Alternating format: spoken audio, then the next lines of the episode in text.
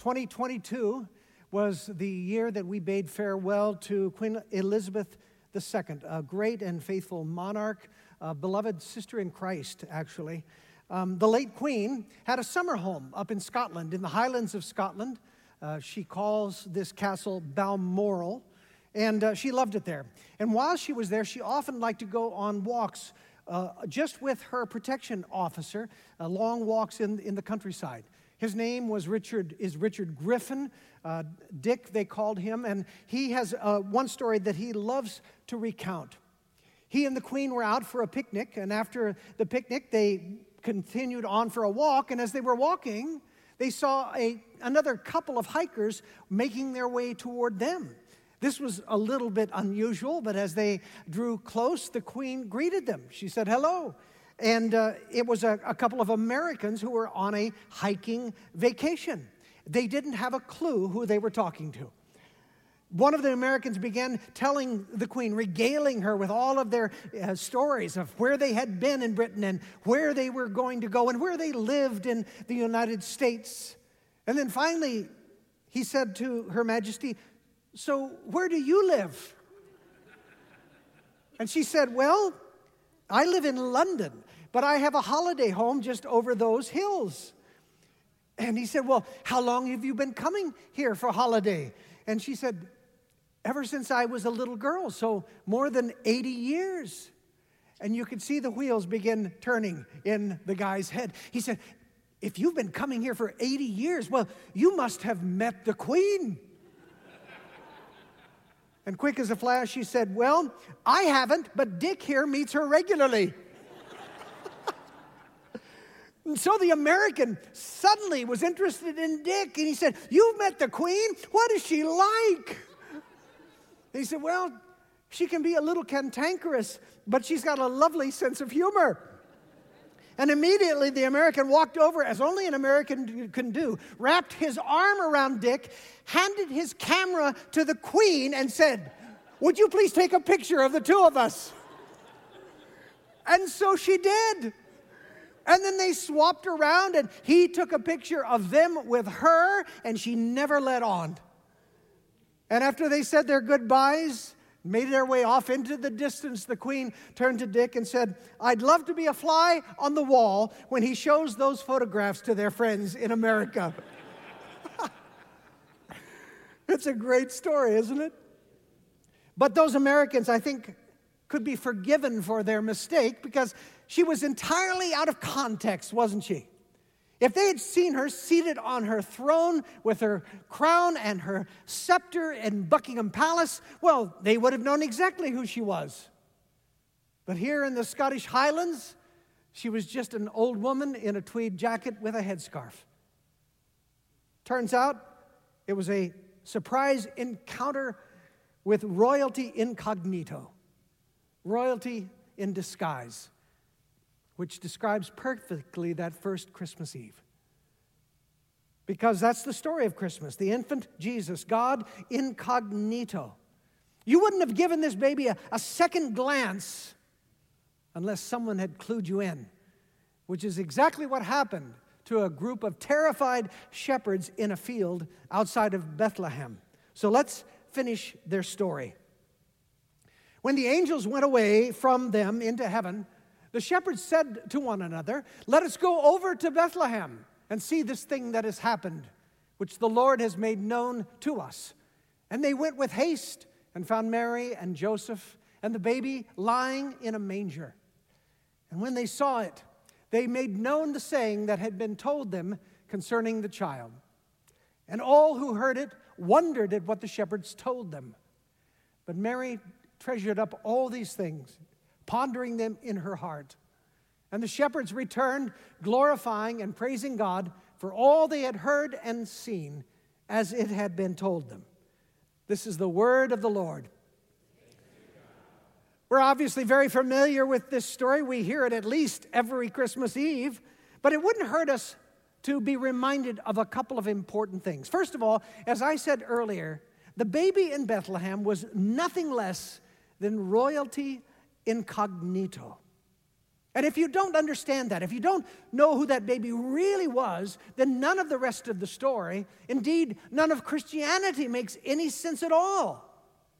For centuries, the Jews had been expecting a heavenly visitor. I, the prophets had promised someone that they called the Messiah or the, the anointed one, the Christ, who was going to be a rescuer. He was going to come into a messed up world and he was going to save that world. And it wasn't just the Jews he was going to save, he would save all who would accept his offer of help.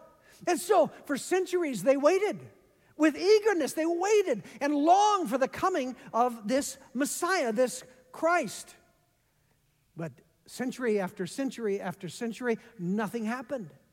And they began to wonder, I'm sure, whether God might have forgotten them, whether God was not going to make good on his promise to them.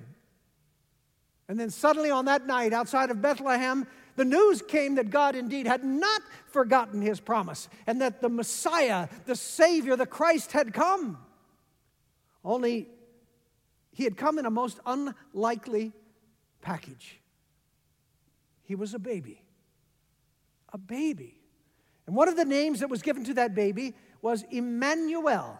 I love that, which means God with us. And so when we talk about that baby who was born in Bethlehem that night, you need to remember, you need to understand that this was no ordinary child. This is God in the flesh. This is royalty incognito. And when you understand that, then it, well, it makes the other characters in our story even more unlikely. Of all the people that had might have been invited to the birth of the Messiah, among the most unlikely would have been shepherds. And we say, well, why is that? That seems like an honorable enough profession, isn't it? Nope, not in first century Palestine. Shepherds were considered the dregs of society. For one thing, they were filthy, literally filthy. They lived in the fields, they walked in the manure that was left behind by their flocks. They were always dirty. And because the religious rules of the time required that you be ritually clean before you could even worship in God's temple, well, shepherds were never qualified. They were never clean enough to enter God's house. They were never welcome, ever. I wonder if you've ever felt that way, that you weren't quite good enough. You were not quite welcome enough in God's house. And perhaps because they knew this about themselves, they knew that they were reviled and despised and looked down upon by, well, by ordinary, upstanding uh, people. These shepherds often lived into their disreputation. They, they became bands of traveling thieves. They would wander the countryside and supplement their income by robbing their neighbors and fellow pilgrims. They weren't very nice people. And shepherds were, in short, considered to be scum.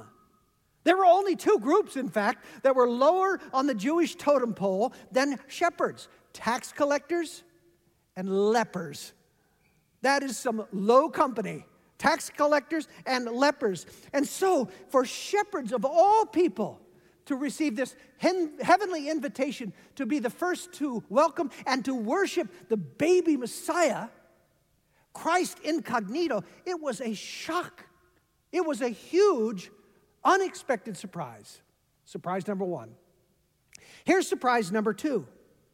The shepherds were given a sign by the angels. They were given a sign to make sure that they visited the right newborn baby in Bethlehem. That would have been awkward, wouldn't it, if they'd gotten the wrong one? And the baby, they were told that they would find, would be wrapped in strips of cloth and lying in a manger. And of course, we say that he would be lying in the manger. That's what first century Palestinian Bethlehem babies do. They lie in mangers. Well, actually, I mean, this is the image we have of, of a manger. It's, it's beautiful and, and, and wooden and clean and filled with straw and lovely, with lights shining on it all the time. Lights shining on it. But that's actually not what a manger looked like at all. Here's a picture of a manger. That is an ancient manger, maybe a first century Palestinian manger. It was a stone animal feed trough. And into that feed trough the, the family would dump their scraps, all of the moldy and scuzzy vegetables that they didn't want to eat. That's what they dumped into the feed trough, into the manger for the animals, for the livestock to eat. It's kind of the equivalent today of what? A compost bin, right? They would take all of their scuzzy leftovers that none of them wanted to eat, and they would put it into the manger. That's what they did with them. So think about that for a moment. All of the inedible stuff that your family doesn't want to touch, along with a, a coating of cow slobber, that's what usually went inside a manger. So when the shepherds were told, You're going to find a baby wrapped in swaddling clothes and lying in a manger, this is what they were hearing. That's what they were hearing. And I'm sure that Mary did her very best to kind of clean it out and make it as nice as she could, as a young mom would. But there were no wet wipes, there were no Lysol spray or, or 409. It was still a manger, it was still a recycling bin, a, a garbage can with a baby inside of it.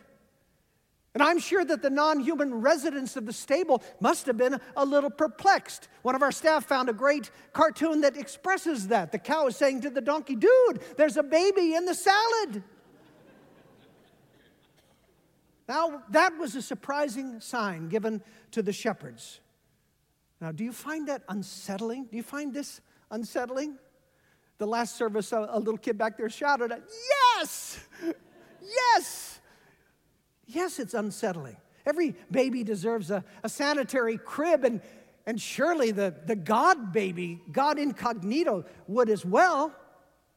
It is unsettling. Do you know, though, it is also gracious? Do you realize it is a picture of the gospel? It is the heart of the, the Christmas story. God is being so kind to those shepherds. What do I mean? I mean that to a part of society that was considered unclean and unworthy, too filthy to be allowed into upstanding religious circles, to that unlikely group, the angels first appeared.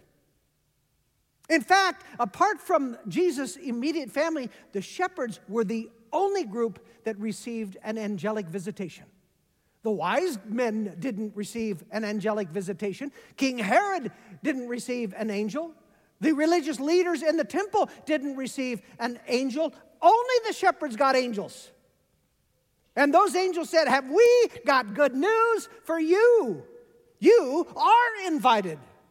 Before anyone else, you are invited. You who are too scummy for proper society, you are personally invited to meet the Messiah. And just to make you feel a little more at home, you're going to find him in a feed trough. What humility. The Messiah could have come in crown and cape. He could have come as a conquering warrior on a majestic steed. He could have come as a highly respected Jewish high priest. But if he had done that, the filthy, the scummy of society would have stayed right where they were, in the dregs, where they belonged, unwanted, unwelcome, Instead, God's visit to this earth started in filth to prove that none were so far gone that he could not invite them back, that none were so far down that he could not lift them up, that none were so dirty that he could not make them clean again. One ancient historian, a man named Jerome, who lived most of his life in Bethlehem, had this to say about Jesus' birthplace. He found no room in the Holy of Holies that shone with gold, precious stones, pure silk, and silver. He is not born in the midst of gold and riches, but in the midst of dung, in a stable where our sins were filthier than the dung. He is born on a dunghill in order to lift up those who come from it. There's another Christmas story besides this one. It's the Gospel of Matthew. But Matthew tells the story of the rich and famous, the Magi, who were invited to come and see Jesus. And so they are. God welcomes the rich and popular too. But Luke, Luke loves to tell how outcasts are invited in. And so, because of Luke, we hear how scummy shepherds became the first witnesses to the birth of God incognito. The question is, what would they do with that invitation? They knew what society thought of them. They knew that they weren't welcome. They knew they wouldn't be well received anywhere. Did they dare take the angels up on this offer? And the answer comes in Luke 2, verse 15, where they say to each other, Let us go over to Bethlehem and see this thing that has happened, which the Lord has made known to us. Their response to this incredible invitation was, Let's go. The angel said, Come and see. And they said, Why not? Don't mind if we do. I love Christmas Eve because it is one of our great come and see moments. It is this night when those who tend to avoid the church, those who tend to avoid churchy people, maybe who even tend to avoid God, the night when the most unlikely of persons might be willing to come and see. Come and see what God is up to. And I wonder if that's you this night. I wonder, do you ever feel like an outsider, an unworthy person? Do you ever feel ashamed of something that you have done? Ashamed of something filthy that you think kind of sticks to you? Do you feel unwelcome by religious people or unqualified for church? Do you feel unloved by God? Maybe that He is ashamed of you? What if you discovered a different kind of God tonight? What if you discovered a different kind of church tonight? What if you found a faith that not only tolerates people with pasts, it welcomes them? Because all of us have pasts. Anyone want to raise their hand up and say they don't have a past here? We all have past. I have a past. What if you discovered that the things that make you feel dirty, the things that bring you shame, they don't disqualify you from God's family? In fact, the requirement for membership in God's family is you saying, Look, Lord, here are the stupid, shameful, stinky things I have done. All of it. No more hiding. So, what are you going to do about it?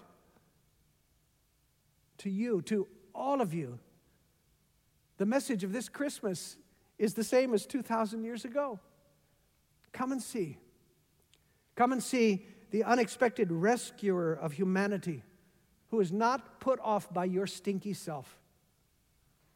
Come and see what it's like to be welcomed and to be forgiven and to be cleaned up and to be sent out on mission. Come and see. I have a two year old granddaughter named Cece. As you can see from the picture, she is not hideous and she is the light of my life. She calls me Papa, and she calls me a lot.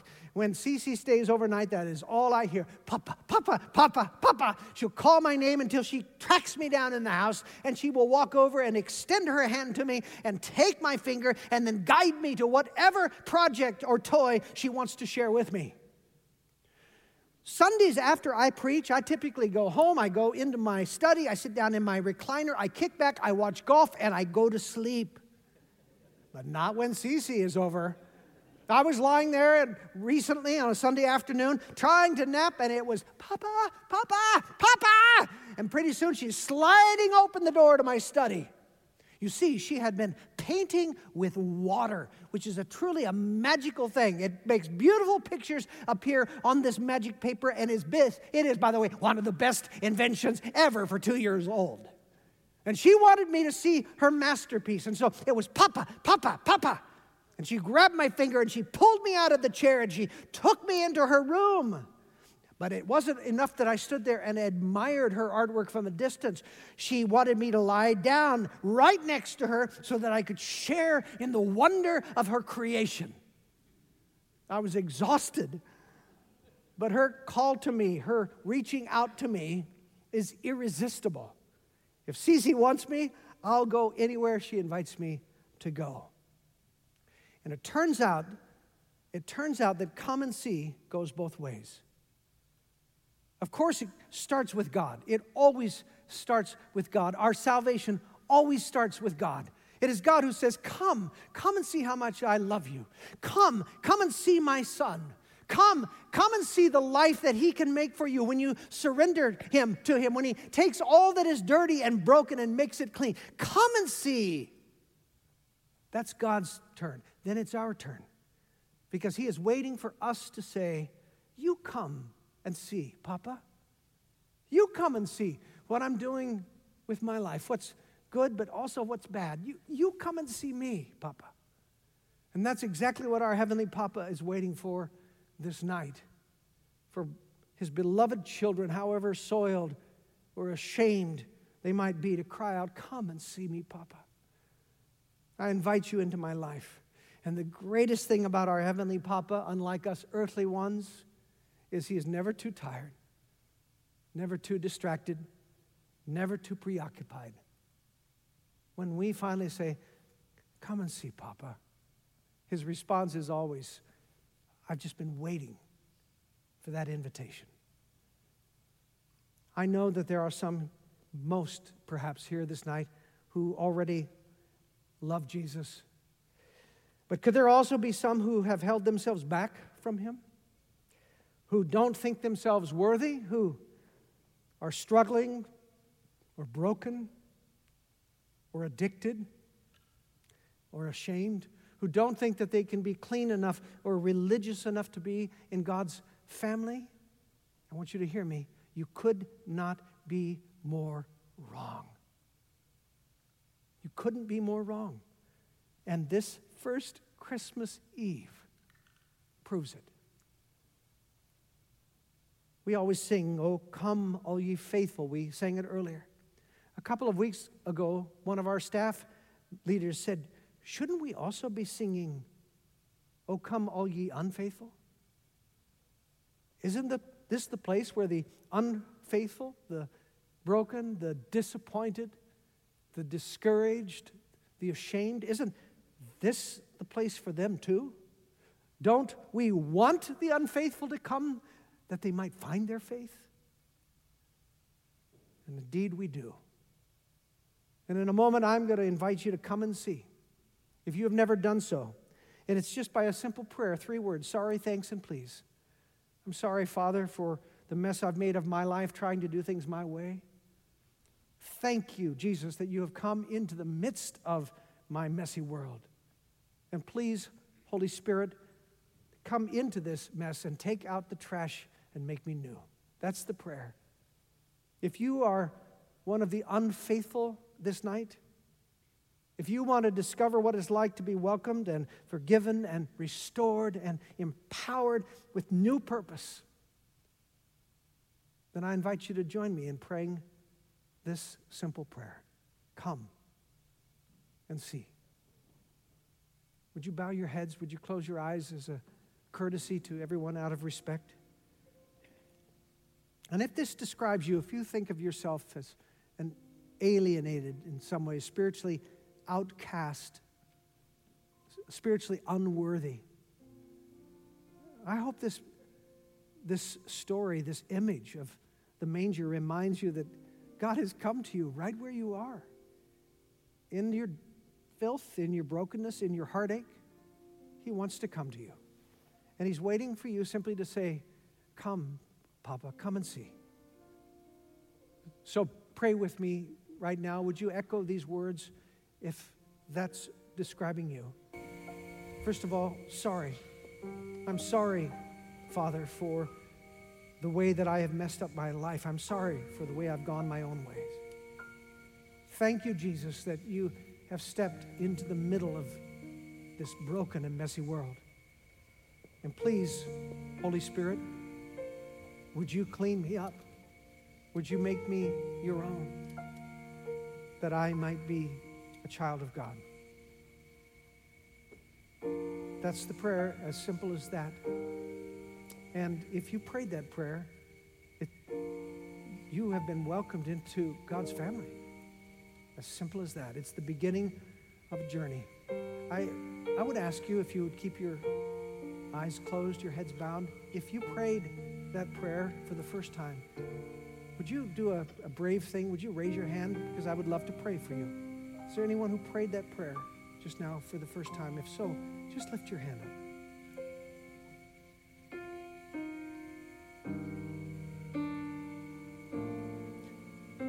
Father, I thank you for those who have offered themselves to you perhaps for the first time. And we thank you that you are ready to receive them. Now, Lord, as we prepare to come to your table, would you meet us in a new and richer and deeper way? Thank you for calling us to yourself. Thank you for stepping into our filth and making it new and clean. We pray these things in the name of our Messiah.